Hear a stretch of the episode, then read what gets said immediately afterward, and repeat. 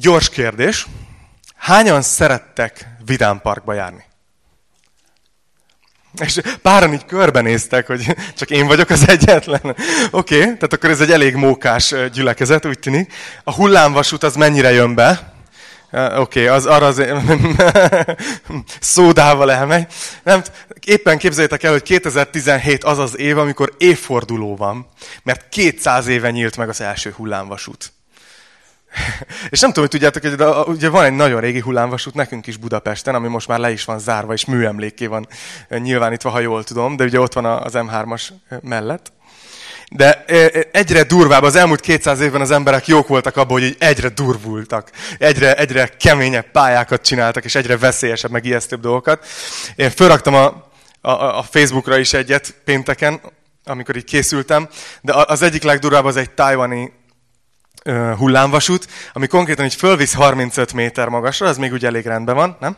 35 méter. és utána az egész szerkezet így fogja, és csinál egy ilyen derékszöget, tehát hogy lefele nézel konkrétan, és, és teljesen függőlegesen vagy.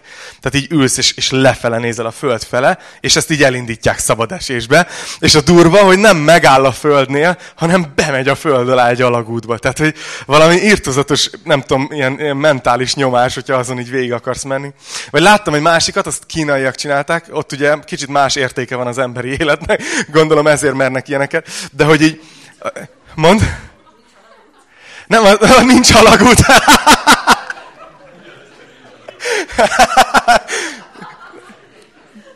Hú, de jó. Ez nagyon. Szóval, hogy az van, hogy egy, a kocsisor, ugye, ami így a sinen megy, a, nem abban ülnek az emberek, hanem két oldalra kilógnak ilyen kis kabinok, vagy hát ilyen meghosszabbított ülések, amik a maguk tengelye körül is forognak. Tehát úgy képzeld, hogy még ott állsz a start vonalnál, és már meg tudod magad teljesen pörgetni, így fejjel lefelé. És akkor ez elindul egy ilyen, egy ilyen kacskaringos pályán. Tehát ez, ez szerintem halál. A lényeg az, hogy én ennél csak ilyen gyengébb dolgokra merészkedtem föl. Én emlékszem, hogy gyerekkoromban nagyon könyörögtem a szüleimnek, hogy menjünk ilyen, ilyen vidám parkba, és akkor a hullámvasútra is fölültünk, meg ilyen különböző játékokra. Nekem a legdurvább, amire fölültem, és most ki fogtok nevetni, az az Aladdin varázs szőnyege volt. Azt tudjátok melyik? amelyik csak így egyenesen áll, és csak két kar így, így mozgatja fel le, és igazából meg, sem mozdul annyira, de nekem az már elég durva volt. Úgyhogy már egyre lejjebb adom a szintem, tavaly már csak adéllal ültem fel itt a kis tartsai kórház előtt egy ilyen, egy ilyen hullámvasútra, tudjátok, ami két métert fölmegy, aztán lemegy így, így szép lassan, ilyen nyugdíjas tempóba. Szóval, hogy így. De azért hozom ezt a témát, azért beszélek erről, mert, mert sokszor az életünk olyan, mint egy hullámvasút. Sokszor az élet olyan, mint egy hullámvasút. És néha olyan hullámvasút, mint ami a kistarcsai kórház előtt volt, hogy hát úgy kicsit fent, kicsit lent, de úgy igazából elmegyünk. De néha az olyan élet, mint ez a, mint ez a kínai hullámvasút, hogy, hogy még el se indultál, már pörög veled, és utána elindul veled. És dobál, és azt se tudod, hogy hol áll a fejed. És ebben a fejezetben, amit ma fogunk tanulmányozni az apostolok cselekedeteiben, ebben egy nagyon hasonló él, élményt látunk. Az apostolok ezt csinálják. Egyszer fent, egyszer lent, de egy, egy fejezeten belül durván sokszor. És szerintem van néhány dolog ebben a fejezetben, amit megtanulhatunk, amikor az élet olyan velünk, mint egy hullámvasút, hogy hogy tudunk hogy tudjuk mégis megőrizni a stabilitásunkat? Mert ezek a srácok úgy tűnik, hogy nem, hogy nem féltek a következő hullámtól, vagy, vagy kanyartól, hanem mintha még örültek is volna ennek az egésznek. Tehát olyan, olyan stabilak maradtak, hogy úgy gondoltam, hogy nézzük meg ezt, hogy mi a titkuk. Hogy tudunk mi egy ilyen érzelmi stabilitást kapni az életben? Mert az élet az fogja hozni a hullámvasutat, az nem kérdés. A kérdés az az, hogy mi hogy tudunk ezen végigmenni. Úgyhogy ha van nálatok Biblia, akkor nyissátok ki az Abcsel 5-nél, Apostolok cselekedetei 5. rész. Ugye az előzményekben azt láttuk, hogy, hogy elindult a gyülekezet, és nagyon ment, nagyon, nagyon sok jel és csoda történt, és, és emberek tértek meg, és naponta azt írja, hogy, hogy tértek meg emberek. De közben fölütötte a fejét egy vírus a gyülekezetben. Emlékeztek erre? Két hete beszéltünk erről. Fölütötte a fejét egy vírus, amit úgy hívnak, hogy képmutatás. Mert, mert voltak emberek, akikben Isten szeretete akkora munkát végzett, hogy ilyen nagyon nagy adományokat adtak azért, hogy akik ott maradtak ugye Jeruzsálemben a világ minden tájáról hívők, hogy, hogy őket el tudják látni így pünkösd után. És ezért voltak emberek, akik olyan szinten lemondtak a földi javaikról, hogy eladtak egy egész telket, és így beadták, hogy, hogy akkor ne legyen senki, aki szükségbe van. Ne legyen anyagi szükség a gyülekezetben. Ne legyen szegény, ne, le, ne kopjon fel senkinek az álla. És aztán voltak mások, és ugye láttunk egy házaspárt, Anániást és Szafirát, akik pedig nekik csak azt tetszett, hogy ez milyen jól néz ki. Hogy mennyire mutatós az, hogy, hogy, hogy valaki ennyire adakozó, és utána milyen tiszteletet kap érte. Hogy ú, milyen hívő az ilyen ki ennyire le tud. És ez nekik is kellett, csak a szívben nem tartottak ott. Ők igazából eladtak egy telket, és beadták a pénzt, azt mondták, hogy ez az egész, és közben eltettek maguknak. És tudjátok, beszéltünk erről, hogy nem az volt a baj, hogy megtartottak maguknak. Simán mondhatták volna azt, hogy eladtuk a telket, és a felét szeretnénk odadni. De ők azt hazudták, hogy ez az egész. Azért, hogy jobb színbe tűnjenek fel. Képmutatás. És látjuk, hogy ott Isten ilyen nagyon drasztikusan bánt el ezzel a bűnnel, hogy konkrétan ott összeesett először a férje, aztán pár órával később a feleség. Péter apostol előtt, és nem Péter apostol ölte meg őket, hanem Isten döntött úgy, hogy őket kiemeli az egyházból. És tudjátok, beszéltünk arról, hogy persze még jó, hogy Isten ma nem ezt csinálja, mert ha így lenne, akkor lehet, hogy egy-egy Isten tisztelet után ki kéne takarítani a hullákat a teremből, ha minden képmutatást Isten így elvégezne. De hogy ott a kezdeti gyülekezetben Isten adott egy nagyon erős jelzést, hogy ez nem fér bele. És ezért remélem, hogy mi is egy olyan gyülekezet vagyunk, ahol én is kiállhatok elétek, mint, mint a lelkipásztor, és azt mondhatom, hogy én egy bűnös ember vagyok. Nem hiszem, hogy egyik őtöknél is jobb vagyok. Jobb vagyok. És nem ebbe van az identitásom, hogy én egy jó hívő vagyok, hogy komoly vagyok, hanem az identitásom abban van, hogy ismerem azt az Istent, aki megmentett engem a hibáim ellenére. És tudom, hogy ő elfogadott. És ez felszabadít arra, hogy önmagam lehessek veletek. És remélem, hogy ti is egymással. Na és innen fogjuk folytatni. Isten kiműti ezt a vírust, és utána nézzük, hogy hogy folytatódik. Az Abcsel 5.12-től olvasom. Az apostolok által sok jel és csoda történt a nép között. Minnyájan egy akarattal együtt voltak a Salamon csarnokban, de mások nem mertek hozzájuk csatlakozni. A nép azonban magasztalta őket. Az Úr pedig egyre növelte a hívők számát, férfiak és nők sokaságával. A betegeket is kivitték az utcára. Ágyakra és fekvőhelyekre tették le őket, hogy amikor Péter arra jár, legalább az árnyéka érje valamelyiküket. Összegyűlt a Jeruzsálem körüli városok népe is. Hoztak betegeket és tisztátalan lelkektől gyötörteket, akik mind meggyógyultak. Itt meg is állok, így folytatódik a történet. Szóval, hogy volt egy ilyen, egy ilyen ups, ki kellett műteni valamit, de Isten ezt még jobban megáldotta. Eddig azt olvassuk, hogy megtértek három ezren, aztán ötezerre emelkedett. Itt már csak annyit mond a Biblia, hogy, hogy, hogy Isten növelte a gyülekezetet férfiak és nők sokaságával. Tehát már, már nincs szám.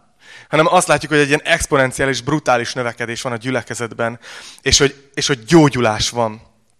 De ami nekem nagyon megtetszett, hogy úgy kezdődik ez a rész is, Nézzétek, hogy 12. versben, hogy minnyájan egy akarattal együtt voltak a Salamon csarnokában. A Salamon csarnoka volt az a hely, ahol a gyűlit tartották. Ott, ott, voltak, ott volt a keresztény összejöveteleknek a helye. És akkor még nem is hívták magukat keresztényeknek. Csak zsidóknak, akik hisznek Jézusban. És képzeljétek el, hogy ez a gondolat ez azért foglalkoztat most engem nagyon, hogy mit jelent ez, hogy minnyájan egy akarattal együtt voltak. Mert azt hiszem, hogy hogy a Szentlélek mond valamit a gyülekezetnek ma. Nem csak így a mai napon, hanem így ebben a korban, amiben élünk. Múlt héten azért nem voltam itt, és Fodor Zolinak nagyon köszönöm, hogy beugrott és, és tanított. Még a Bibliát is átírta, észrevettétek? Keressétek először Isten orcáját. Jaj, nagyon szeretem a Zoli tanítását, és meghallgattam, és olyan jó volt. De hogy azért nem voltam itt, mert egy konferencián voltam, összeszedtek Európából azokat a fiatal keresztény vezetőket, akik ott voltak egy évvel ezelőtt Indonéziában. Azért, hogy most egy kicsit ne annyira a világszinten fókuszáljunk arra, hogy hogy lehetne elvégezni a nagy küldetést, hanem hogy Európában mi van, mi a helyzet, hogy áll a mi kis kontinensünk.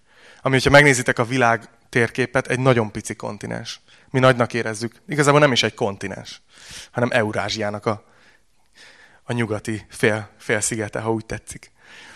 És, és volt két este, ami egy ilyen ima este volt, és nem csak úgy imádkoztunk, hogy ami eszünkbe jutott, hanem, hanem volt két előadás, ami arról szólt, hogy hol tart Európa most.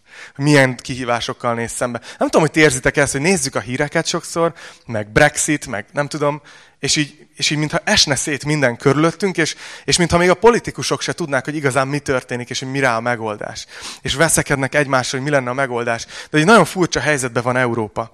És volt egy, egy ember, aki tartott két előadást ezen a két estén, őt Jeff Fountainnek hívják, és ő a, a YVM nevű missziós szervezetet, amivel most a Béres Bence megy ki egyébként, ő, az, ő nekik az európai eh, részét vezette 20 évig. És ő így mélyen kutatta Európa miben létét. És azt mondta, ez, ez nekem nagyon tetszett, ezt fogom kiemelni, aztán majd lehet, hogy egyszer megcsináljuk magyarul ezt az előadást. De ezt tetszett, hogy azt mondta, hogy Európát egy könyv határozza meg, és két szakadás. Az egy könyv, és ezt néha nem fogjuk mi fel, itt európaiak, hogy azok a dolgok, ami, amit mi alapértelmezetnek veszünk, hogy az emberi életnek értéke van. Hogy, hogy nem veszem el a másnak a, a tulajdonát. Hogy a nő az nem egy tárgy. Hogy, ezek, hogy a gyerek nem egy tárgy. Hogy a, nem tudom, tehát hogy ezek az rendkívül alapvető dolgok, ezek onnan gyökereznek, hogy Európa keresztény lett. És persze mondhatjuk azt, hogy csak névleg, meg erőszakosan, meg minden, de mégis nagyon durva, föltett egy ilyen térképet, ami azt mutatja, hogy melyik országokban van legtöbb korrupció, és hol van legkevesebb. És nagyon durva volt világszinten, hogy a legkevesebb korrupció mindenhol a protestáns országokban van, aztán a katolikusok, katolikus országok következnek, és aztán az ortodox és a muszlim országok, és utána az összes többi. Tehát nagyon furcsa volt látni, hogy a Bibliának egy könyvnek, az, hogy ezt valamilyen szinten mégiscsak elfogadták európaiak, ugye, hogy ez határozza meg a társadalmunkat, ez milyen szinten kiemelte például Európát a nemzetek közül, hogy milyen vagyonossá tette. Hirtelen csak azért, mert egyszerű alapelveket megláttak a Bibliában. Hogy mennyire itt, itt jöttek létre az emberi szabadságjogok. Ezekért szabadságharcok voltak. És hogy egy könyv mennyire meghatározza. És azt mondta, hogy de ugyanakkor nem csak a Biblia elfogadása, hanem a Biblia elutasítása ma. Meghatározza Európát. Azt mondta, hogy olyan Európa, mint egy gyönyörű virág, aminek most elvágták a gyökerét. Amikor az Európai Unió, akkor még Európai Közösségnek hívták, megalapították, és letették ezt az alapdokumentumot, akkor konkrétan beleírták ezeket a dolgokat, hogy az emberi élet méltósága, a szabadságjogok, stb. De már nem a Bibliára hivatkoztak. Pedig onnan jöttek ezek a dolgok. Olyan most Európa, mint aminek elvágták a gyökerét. És azt mondta, hogy ne csodálkozzunk, hogy egyre több keleti vallás, egyre több ezoterikus dolog jön vissza. Mert gyakorlatilag Európa tér vissza a saját pogán gyökereihez, mert elutasítja a Bibliát. Ami itt volt előtte, 1500 évvel ezelőtt. Ahhoz térünk vissza. Na és ami, ami a második pontja volt, azt mondta, hogy két szakadás határozza meg Európát, és mindjárt visszatérek az abcselhez.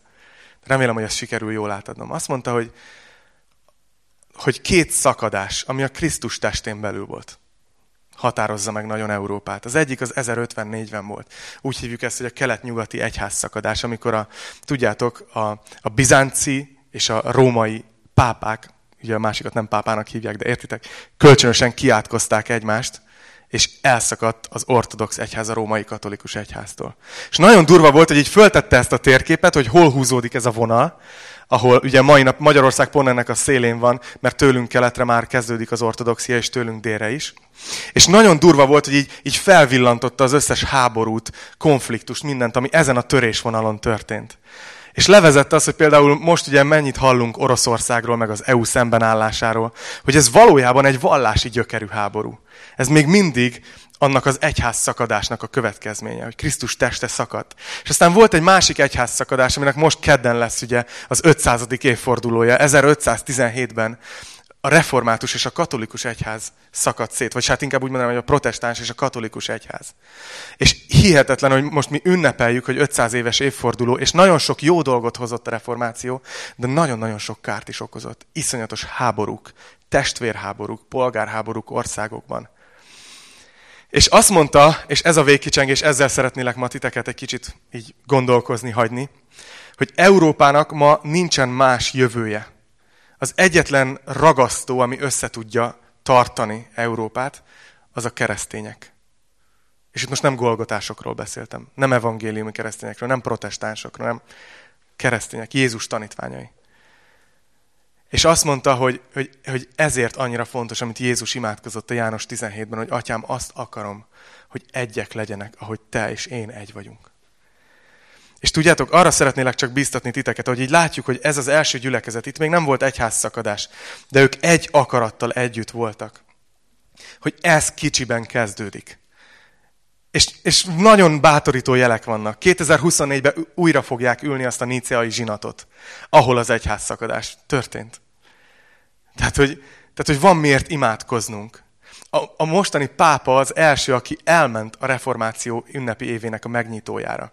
És most márciusban ő volt az első katolikus pápa, aki kimondta, hogy Luther Mártonnak számos ponton igaza volt az akkori egyházzal szembe. Gondoljatok bele, hogy milyen időket élünk. És most nem teológiáról akarok vitatkozni.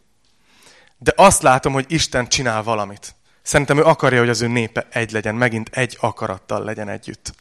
És ez olyan kicsibe kezdődik, ezt szeretném a szívetekre helyezni, hogy például nem mondunk rosszat más gyülekezetekre. Nem mondunk rosszat más gyülekezetnek a vezetőire. És ez nagyon kemény. Mert azért van ennyi gyülekezet, azért jártok ti ide valószínűleg, és nem máshova, vagy ha jártatok máshova, azért jártok most már ide, mert valamivel nem értettetek egyet, valaki megsértett, valami történt veletek, és lehet, hogy ezek teljesen legitim és jó okok. De nagyon fontos szerintem megtanulni, hogy nekünk a feladatunk az az, hogy a Krisztus testét összefelé kovácsoljuk, ne szétfele. És ez a szavainkkal kezdődik.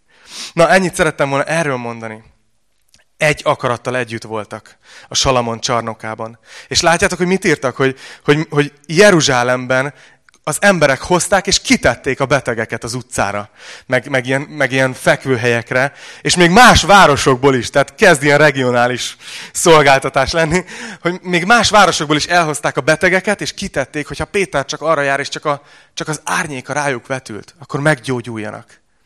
És annyira tetszik ez nekem, hogy, hogy ott az emberek összekötötték a kereszténységet, a Jézus hitet a gyógyulással. Ma hányan vannak, akik pont a gyülekezetben sérülnek meg? Szomorú. Az első időben ezt látjuk, hogy a gyógyulás függött össze nagyon erősen Jézusnak a nevével, és a tanítványoknak a, a, a mozgalmával. És annyira tetszik ez nekem, és erre vissza fogok még térni, hogy, hogy nem csak azt mondták, hogy hisszük, hogy tudnak gyógyítani, hisszük, hogy Jézus nevébe tudnak gyógyítani, hanem hogy oda mentek, és oda fektették a betegeket, úgy pozícionálták őket, úgy rakták őket oda, hogy minél nagyobb esélyük legyen a gyógyulásra. És gondolkozom, hogy mi ezt hogy csináljuk. Mi ezt hogy csináljuk. Na és nézzétek, ez történik. Ugye itt azt mondhatjuk, hogy a hullámvasúton fönt vannak, ugye? Jelek, gyógyulások, csodák, megtérések, annyi, hogy meg se lehet számolni. Itt vannak fönn a tetején. És ezt olvassuk, hogy Ekkor azonban, tudjuk mindig, hogy a váltás történik. Ekkor azonban megjelent a főpap és egész kísérete, a szaduceusok pártja, és féltékenységtől eltelve elfogták az apostolokat, és börtönbe vetették őket. Nem tudom, hogy ismerőse. Pár résztel ezelőtt ugyanez volt, ugye? Hogy Péter és János mentek a templomba, és tanították a népet, és egyszer csak elfogták őket, és börtönbe vetették. És utána ugye elengedték őket. De most újra még jobban megy a szolgálat, megint fönt vannak, megint rengeteg dolog történik, és megint egyszer csak megjelenik a főpap, és az egész kísérete, és a szaduceusok pártja, és féltékenyek. Mindig, mindig ez a vallásos felépítménynek a, a válasza a Isten munkájára. Figyeljétek meg, ez az egyház történelemben mindig így volt hogy amikor Isten valami frisset csinált, valami újat csinált, akkor a már meglévő egyházi felépítmény ezt szinte soha nem tudta elfogadni, hanem mindig-mindig konkurenciát látott benne. És megjelennek, és azt mondja, hogy féltékenységből eltelve elfogták az apostolokat, és börtönbe tették őket. Most már annyi a különbség, hogy itt nem csak Pétert és Jánost, hanem valószínű mind a tizenkettő ott van. És Péter és János már ismerős a börtönbe, a többiek még néznek körbe. Ez egy új hely. De lényeg az, hogy börtönbe teszik őket, ez megint a hullámvasút, ugye, le a föld alá, kb. megint börtönbe vannak. Mi lesz itt? És azt mondja a 19. vers, nézzétek a hullámvasutat. De az úr angyala éjszaka megnyitotta a börtön ajtaját. És kivezetve őket, ezt mondta nekik. Menjetek, álljatok fel a templomban, és hirdessétek a népnek ennek az életnek minden beszédét. Mekkora, nem? Mekkora föl, fölívelés megint. Hogy bezárták őket börtönbe, és ott próbálnak aludni, gondolom, éjszaka, vagy imádkoznak, vagy nem tudom, és egyszer csak kinyílik az ajtó. És nem azért jönnek, hogy elvezessék őket, hanem egy angyal van ott. És, és szabadok. Megszabadultak. A szabadság. Az mennyire egy, egy vágyott emberi dolog, nem? Éppen most a héten ünnepeltük hétfőn a, a, a, ugye az 56-os szabadságharcot. Hogy emberek életeket adnak a szabadságért. Abban a, azokban a harcokban, amikor 1956. Ugye, október 23-a és november 11-e között zajlottak, több mint 2600 magyar halt meg. Azért, mert hittek abban, hogy nem kell a szovjet elnyomás. És hogy ruszkik haza. Ugye ez volt akkor a felkiáltás. És az ember a szabadságért mennyi mindent megtesz. És itt is az apostolok szabadságot kapnak. Végre felszabadulnak. És nagyon-nagyon tetszik nekem, amit itt a következő versben olvasunk, hogy, hogy az angyal nem azt mondta nekik, hogy menjetek és mentsétek az írhátokat. Menjetek és kerüljetek biztonságos helyre, ahol most már nem fognak titeket zaklatni ezek a, ezek a zsidó vezetők. Nem azt mondja, hogy menjetek és bújjatok jól el, nehogy még egyszer elkapjanak titeket. Hanem azt mondja, hogy menjetek, álljatok fel a templomba. De várjál, az nem az a hely, ahol pont elfogták őket? Előző nap? De, azt mondja, hogy menjetek, álljatok fel a templomban, és hirdessétek a népnek ennek az életnek a beszédét. Milyen durva az, hogy, hogy kiszabadította őket, de, de nem csak azért, hogy szabadok legyenek, nem csak a saját kényelmük, biztonságuk érdekében, hanem azért, mert feladatuk volt. Feladatuk volt, és visszaküldi őket a templomba, hogy menjetek és hirdessétek a népnek. Azt hiszem, hogy ma néha a szabadságról úgy gondolkozunk, én szabadság, szabad akarok lenni. Hogy céltalanul. Nem valamiért, hanem csak szabadnak, mert az jobb, mint ha nem vagyok szabad. De őket itt Isten egy céllal szabadította fel. És azt mondta, hogy menjetek vissza, és hirdessétek a népnek. Vajon mit mondanak erre? Ezt mondja a 21. vers. Ők engedelmeskedtek, és korán reggel bementek a templomba. Amikor megérkezett a főpap és a kísérete, összehívták a nagy tanácsot. Izrael véneinek egész testületét, és elküldtek a börtönbe, hogy vezessék elő őket. Na most szeretném, ha egy kicsit így nem muszáj becsukni a szemeteket, de csak képzeljétek el ezt a jelentet. Feljön a nap, a Jeruzsálemi templom fölött, ugye kezdődik az élet, és megjelen, megjönnek a, a tárgyalóterembe a nagy tanács, a főpap. Azt írja, hogy nem csak, nem csak egy kis különítmény, hanem az egész testület. Tehát itt összegyűlt az egész nagy tanács. 70 ember. És elképzelhetitek, hogy reggeli szájszag és kávé illat van a levegőbe, ahogy ezek a nagy, komoly emberek készülnek tanácskozni és ítélkezni. Ezek az emberek felett, akik szerintük van. Az egész történet annyira ironikus. Jó, én most mennyit fogok nevetni. És így képzétek el, hogy ott ülnek, és végre elfoglalja mindenki a helyét, és intenek a szolgáknak, hogy hívhatjátok őket. Tudod, és ott ülnek teljes méltóságukba. És azt mondja a 22. vers, a szolgák elmentek, de nem találták őket a börtönben. Ezért visszatérve jelentették.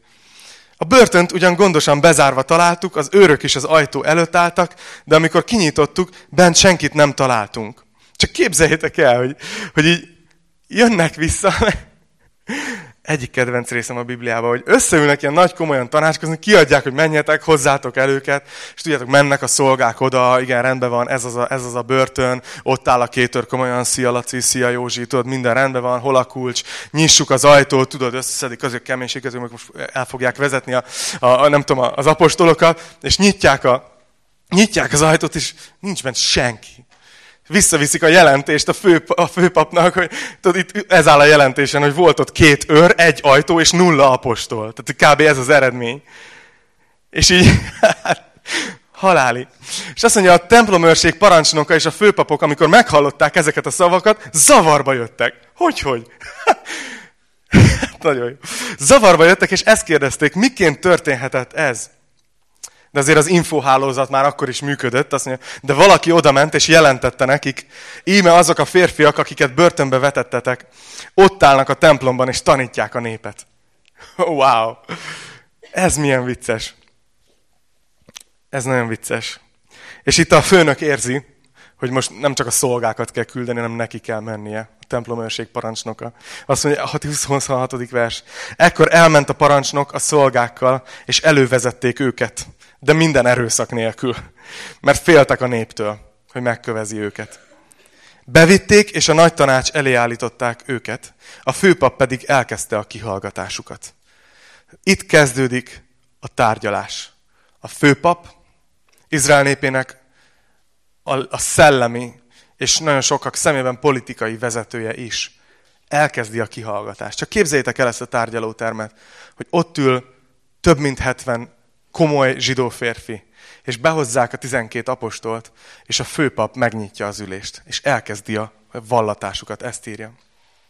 Kihallgatásukat, bocsánat.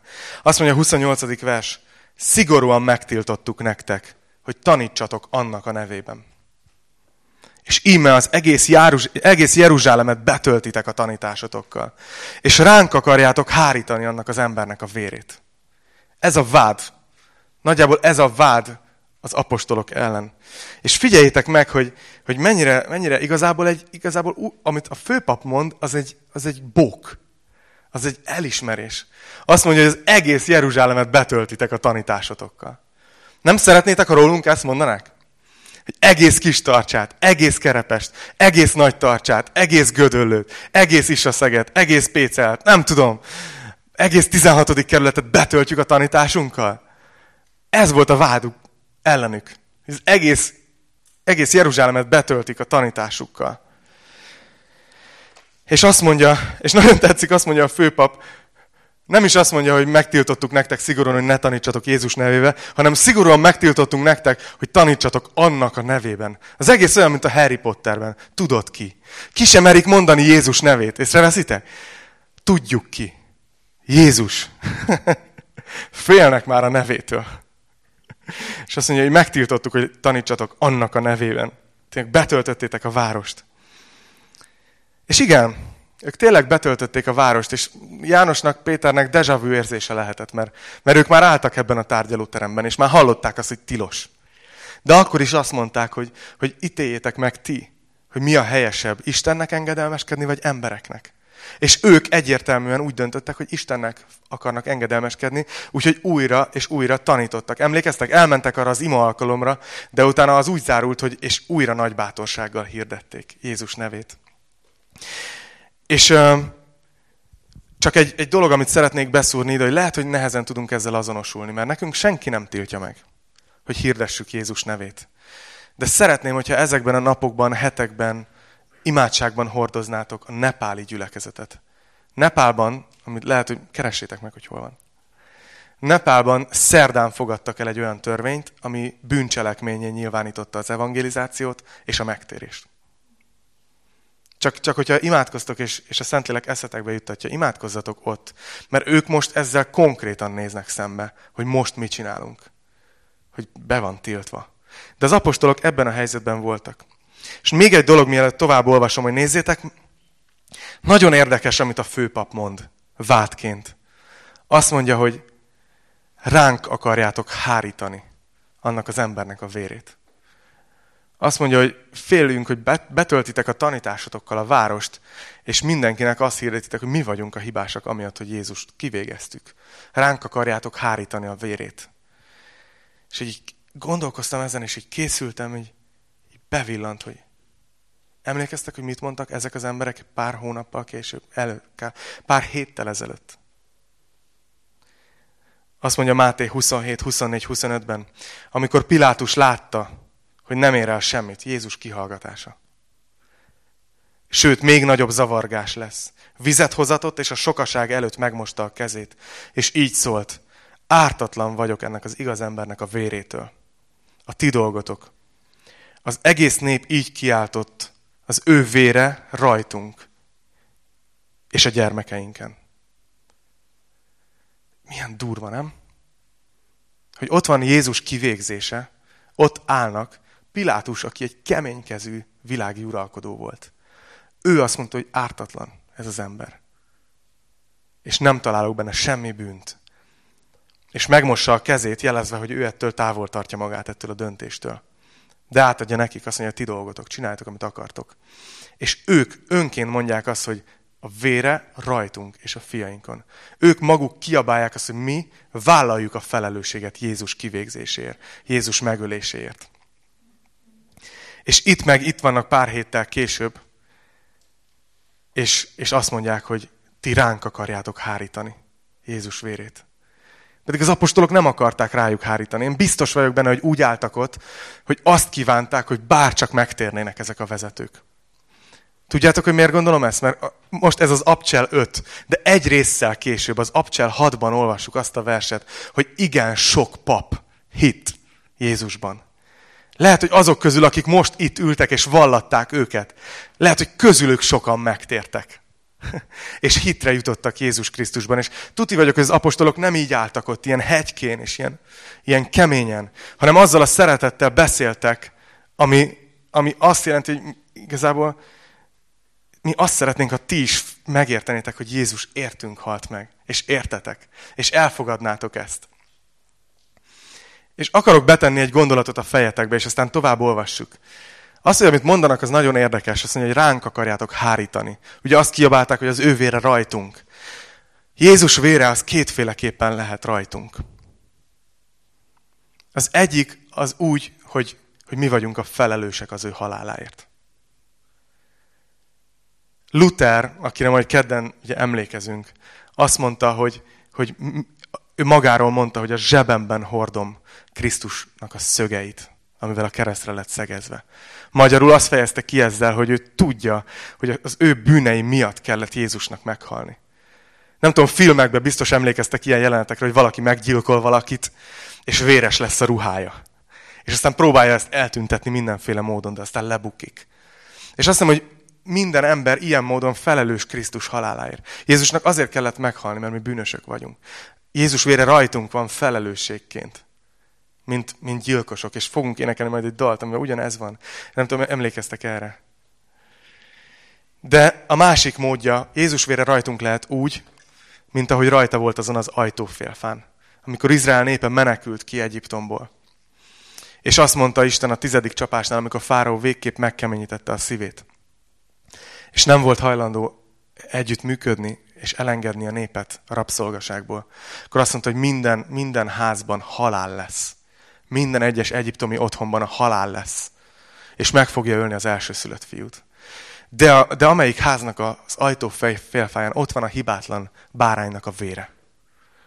Ott nem lesz halál. Ott élet lesz. És mekkora kép ez, hogy, hogy Jézusban Isten ezt, a, ezt ajánlja fel nekünk.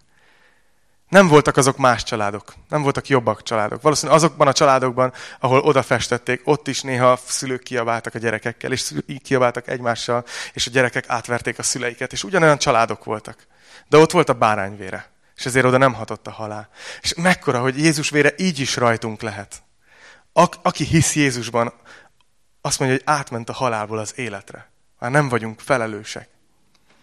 És szerintem így Péter és János és a többi apostol így néznek a, az ott megjelent vezetőkre, hogy, hogy bárcsak megértenétek, hogy igen, rátok akarjuk hárítani Jézus vérét, de egész máshogy, ahogy ti gondoljátok. Nem felelősségként, hanem hogy ennek a nevében megmeneküljetek. És ezt fogják mondani, nézzétek, 29. vers. Péter és az apostolok így szóltak. Inke, Istennek kell inkább engedelmeskednünk, mint az embereknek. A mi atyáink Istene feltámasztotta Jézust, akit ti fára függesztve kivégeztetek.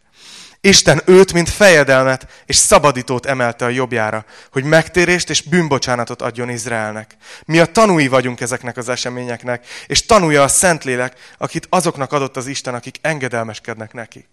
Nézzétek meg, hogy megint ebben a válaszban Péter ilyen nagyon tisztelettudó. Nem, nem vádol, vádol. Nem, nem hibáztat. Na jó, kicsit. De elég tárgyilagosan csinálja. És azt mondja, hogy újra elmondja, hogy Istennek kell engedelmeskednünk inkább, mint az embereknek. Ha a kettő konfliktusba kerül, nincs kérdés. És azt, de rámutat, hogy figyeljetek, vegyétek már észre, hogy vélemény különbség van köztetek és Isten között. Ti máshogy ítéltétek meg Jézus, mint ahogy Isten megítélte. Mert ti úgy ítéltétek meg Jézust, hogy halára méltó és ki kell végezni. De Isten meg úgy ítélte meg Jézust, hogy, hogy ő a megváltó. És ezt úgy mutatta meg, hogy feltámasztotta, és azóta is jelek és csodák történnek az ő nevében. Vegyétek már észre, hogy máshogy gondolkoztok Jézusról, mint Isten. És mi tudjuk, hogy mi Istennek fogunk ebben a dologban inkább engedelmeskedni. Mögé állunk be, nem mögétek. De vegyétek észre.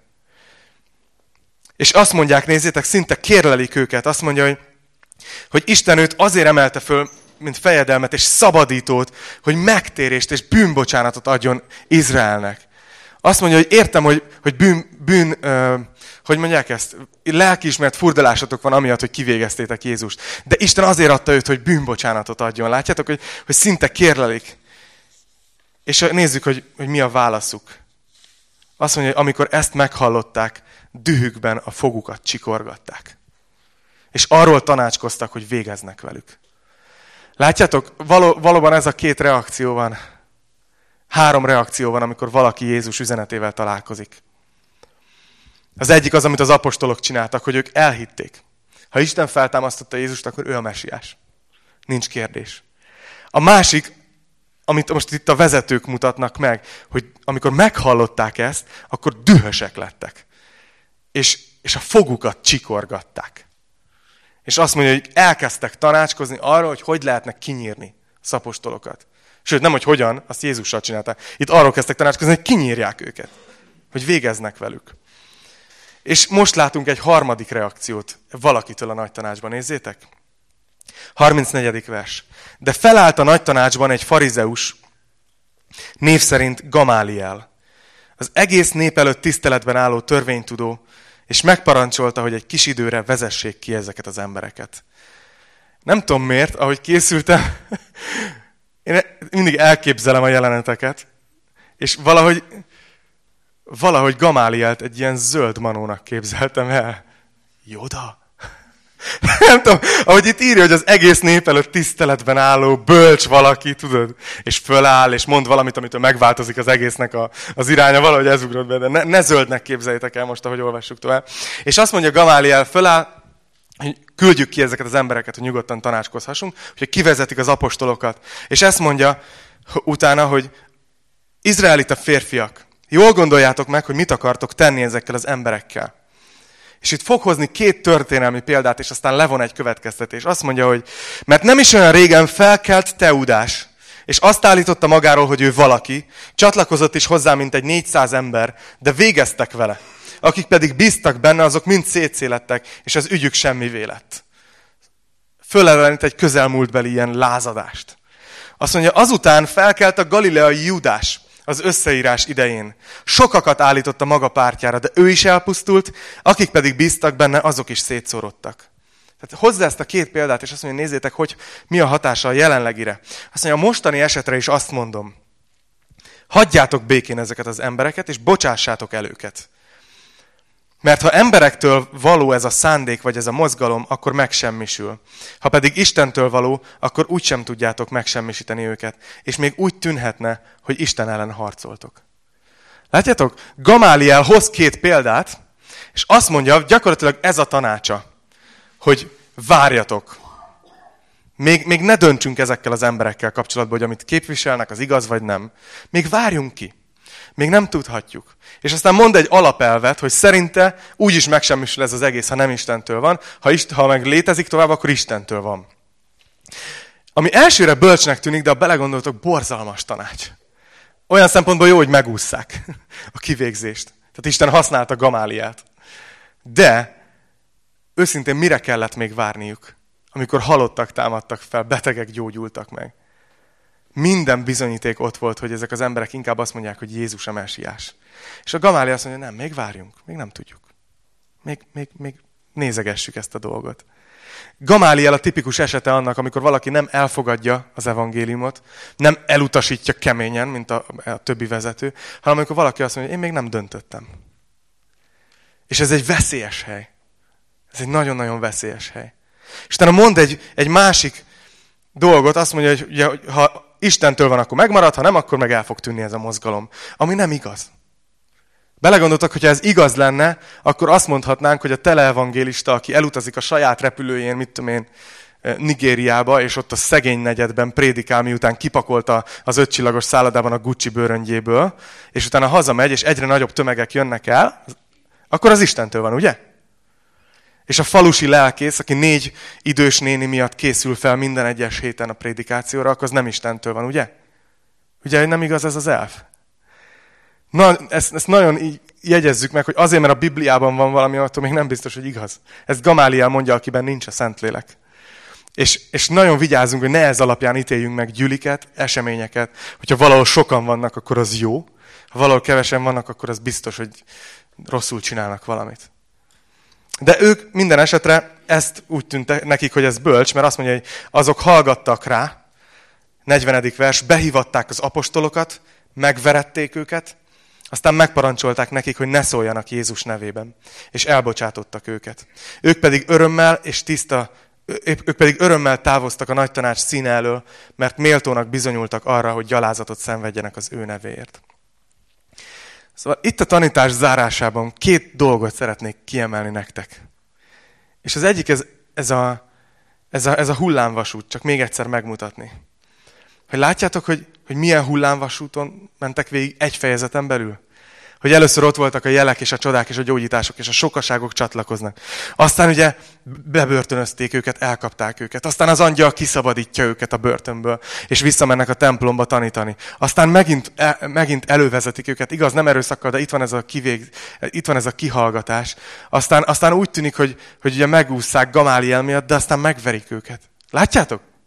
Egyfolytában mennek a hullámvasúton. És mégis azt mondja a végén, hogy ők örömmel távoztak. Nem azt mondták, hogy Uram, elegem van az életből. Hogy Uram, hogy engedhetsz bele ilyen helyzetbe? Hanem úgy tűnik, hogy érzelmileg teljesen stabilak ezek az emberek. Úgy tűnik, hogy tudják, hogy mi történik velük. Tudják, úgy tűnik, mintha nem lenne rájuk hatással a, a sikernek és az üldöztetésnek a, a változása. És pénteken kaptam egy levelet Indiából. Egy barátomtól, aki azt mondta, hogy most erősödik az üldöztetés Indiában.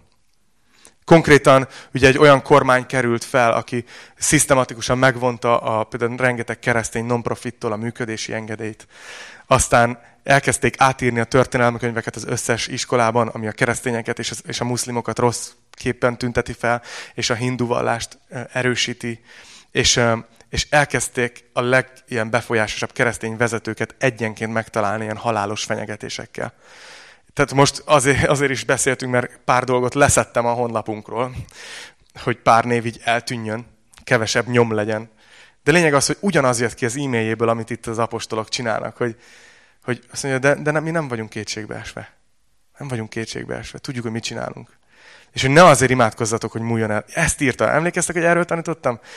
Két-három hete? Nem azért, azt írta nekem, ne imádkozzatok, ne azért imádkozzatok, hogy elmúljon a fenyegetés, hanem hogy mi jó választ adjunk rá a helyes választ adjuk rá. És azt mondom, hogy igen. A második dolog, azt hiszem erre mutat rá, hogy mitől voltak ennyire stabilak ezek a tanítványok. Nézzétek, szerintem az utolsó vers megmondja. 42. vers egyben az utolsó vers a fejezetben. Azt mondja, hogy és nem hagytak fel, mármint az apostolok, a naponkénti tanítással a templomban és házanként. És hirdették, hogy Jézus a Krisztus. Arra szeretném, szeretném így a, a végén felhívni a figyelmeteket, ami szerintem nagyon-nagyon segíthet abba, hogy a hullámvasúton ne annyira akadjunk ki. Nézzétek meg, hogy az első gyülekezetben mennyire fontos volt a tanítás. Emlékeztek, hogy az Abcsel 2.42-ben, amikor még szinte csak kezdtük ugye a gyülekezetet, amikor megszületett, az első nagy megtérés után pünköstkor, azt olvastuk, hogy ők kitartóan részt vettek a tanításban. Emlékeztek? itt, amikor véget ér ez az egész kalamajka, azt mondja, hogy ők, ők nem hagytak fel a naponkénti tanítással. A templomban és házanként. Ugye úgy kezdődött az egész fejezet, amit ma vettünk, hogy a Salamon csarnokában ott vannak, és ott tartották a bibliaórákat. Ott tanították a népet. És az angyal, amikor kiszabadítja őket, akkor mit mond nekik? Hogy menjetek vissza a templomba és tanítsatok. Hirdessétek ennek az életnek minden beszédét. Néha, néha tanulmányozzuk az abcselt, és szem elől veszítjük ezt. Néha azt mondjuk, hogy az abcsel az azért jó, mert annyi jel, meg csoda történt meg, meg izgalmas dolog, gyógyulások. És igen, ezek mind meghatározták az első gyülekezetet, hogy történtek gyógyulások Jézus nevében, hogy csodák voltak, jelek voltak, nagy dolgok. De az egésznek az alapja az az volt, hogy ők egyfolytában tanítottak. Tehát ez nem egy ilyen érzelmi alapú dolog volt, amit ők csináltak, vagy csak egy ilyen jelekre és csodákra fókuszáló dolog, hanem az egésznek a, a sziklaszilárd alapját azt a tanítás adta. És ezt csinálták. Pár részsel később látni fogjuk, hogy az apostolok konkrétan kineveztek bizonyos feladatokra más embereket, hogy ők a tanításnak tudják magukat szentelni. Ennyire fontosnak érezték az apostolok a tanítást. És én, én személyesen is így vagyok ezzel, és higgyétek el nekem, hogy nem azért, mert nekem ez az elsődleges ajándékom, hogy tanítok, hanem én előtte is nagyon fontos, amikor még azt hittem, hogy sose fogok tanítani. Én akkor is nagyon fontosnak tartottam a tanítást, mert egy tanítástól átkattannak a fejünkbe dolgok, és máshogy kezdjük élni az életet. Ez egy óriási megbecsülés, amit ti adtok nekem, hogy hétről hétre meghallgattok, és egy óriási öröm, hogy így mondhatok az életetekbe dolgokat, ami hiszem, hogy változtat meg dolgokat. De higgyétek el, hogy ez azért van, hogy ti is teljesen stabilá és éretté váljatok együtt mindannyian, és ti is tudjatok tanítani másokat. Lehet, hogy ez most valakinek ijesztő. Tanítani nem csak mikrofonnal lehet, hanem egy, egy beszélgetésben, vagy bárhol. Ezt olvassuk a zsidó 13.9-ben, ha azt kérdezzük, hogy, hogy mitől leszünk stabilak, és ez a záró gondolatom. Mitől leszünk stabilak, hiába megy a hullámvasút? Azt mondja, hogy különféle idegen tanításoktól ne hagyjátok magatokat félrevezetni, mert az a jó, ha kegyelemmel erősödik meg a szív. És szeretném ezt a képet bevésni a fejetekbe. Hogy ahogy a, ahogy a fejezet elején láttuk, hogy kivitték a betegeket, és úgy pozícionálták őket, ugye, hogy, hogy Péternek csak az árnyéka ráessen, hogy meggyógyulhassanak, hogy lehető legnagyobb esélye legyen a gyógyulásnak. Higgyétek el, hogy ha egy olyan gyülekezetbe jártok, és remélem, hogy akik itt ültek ti mindenképpen, akik a neten nézitek, nem tudom, de lényeg az, hogy ha, ha kivagytok téve olyan tanításnak, ami Jézus Krisztus befejezett áldozatára teszi a hangsúlyt, és az ő kegyelmére, akkor azt mondja, hogy a kegyelemmel megerősödik a szív. Megjön az a stabilitás. És ezért van az, hogy a leghosszabb része is az Isten tiszteletnek itt is a tanítás. Mert akarom, hogy legalább egy héten egyszer erősödjetek, stabilizálódjatok abban, hogy Isten szeret, nem azt nézi, hogy hogy ment az elmúlt heted. Nem azt nézi, hogy hogy beszéltél a férjeddel, hogy beszéltél a feleségeddel. Nem azt nézi, hogy hogy akadtál ki, hogy nincs feleséged, vagy nincs férjed. Nem azt nézi, hogy hogy ugattad le a gyerekedet. Nem azt nézi, hogy hogy voltál szemtelen a szülőddel. Hanem Isten úgy döntött, hogy elkötelezi magát melletted, és szeret téged. És akar téged ebben a szeretetben stabilizálni, és ez a szeretet lesz az, ami utána a többi dologra kihat az életedben. Úgyhogy nagyon remélem, hogy ez a tanítás is ebben segített, hogy láttuk őket a hullámvasúton. Imádkozzunk.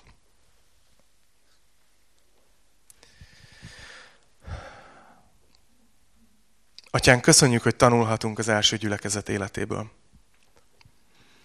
És csak arra kérlek, Uram, hogy bármennyire is megy a hullámvasút az életünkben, nap mint nap, minden héten, holnap kezdődik újra a daráló, Uram, csak arra kérlek, hogy Te tegyél minket stabilá. Hogy ne leszállni akarjunk a hullámvasútról, hanem hogy a Te kegyelmet tegyen minket elég stabillához, hogy, hogy még akár élvezni is tudjuk az utazást, mert tudjuk, hogy a Te kezedben vagyunk biztonságban, Uram. Kérlek, hogy stabilizáld a testvéreimet. Kérlek, hogy tölts be minket a szent lelkeddel újra és újra. Hogy lehessünk ennek a szeretetnek, ennek a kegyelemnek a tanúi, akárhova megyünk, Uram. Kérlek, hogy dicsőülj meg az életünkben. Szeretünk téged, Jézus. Amen.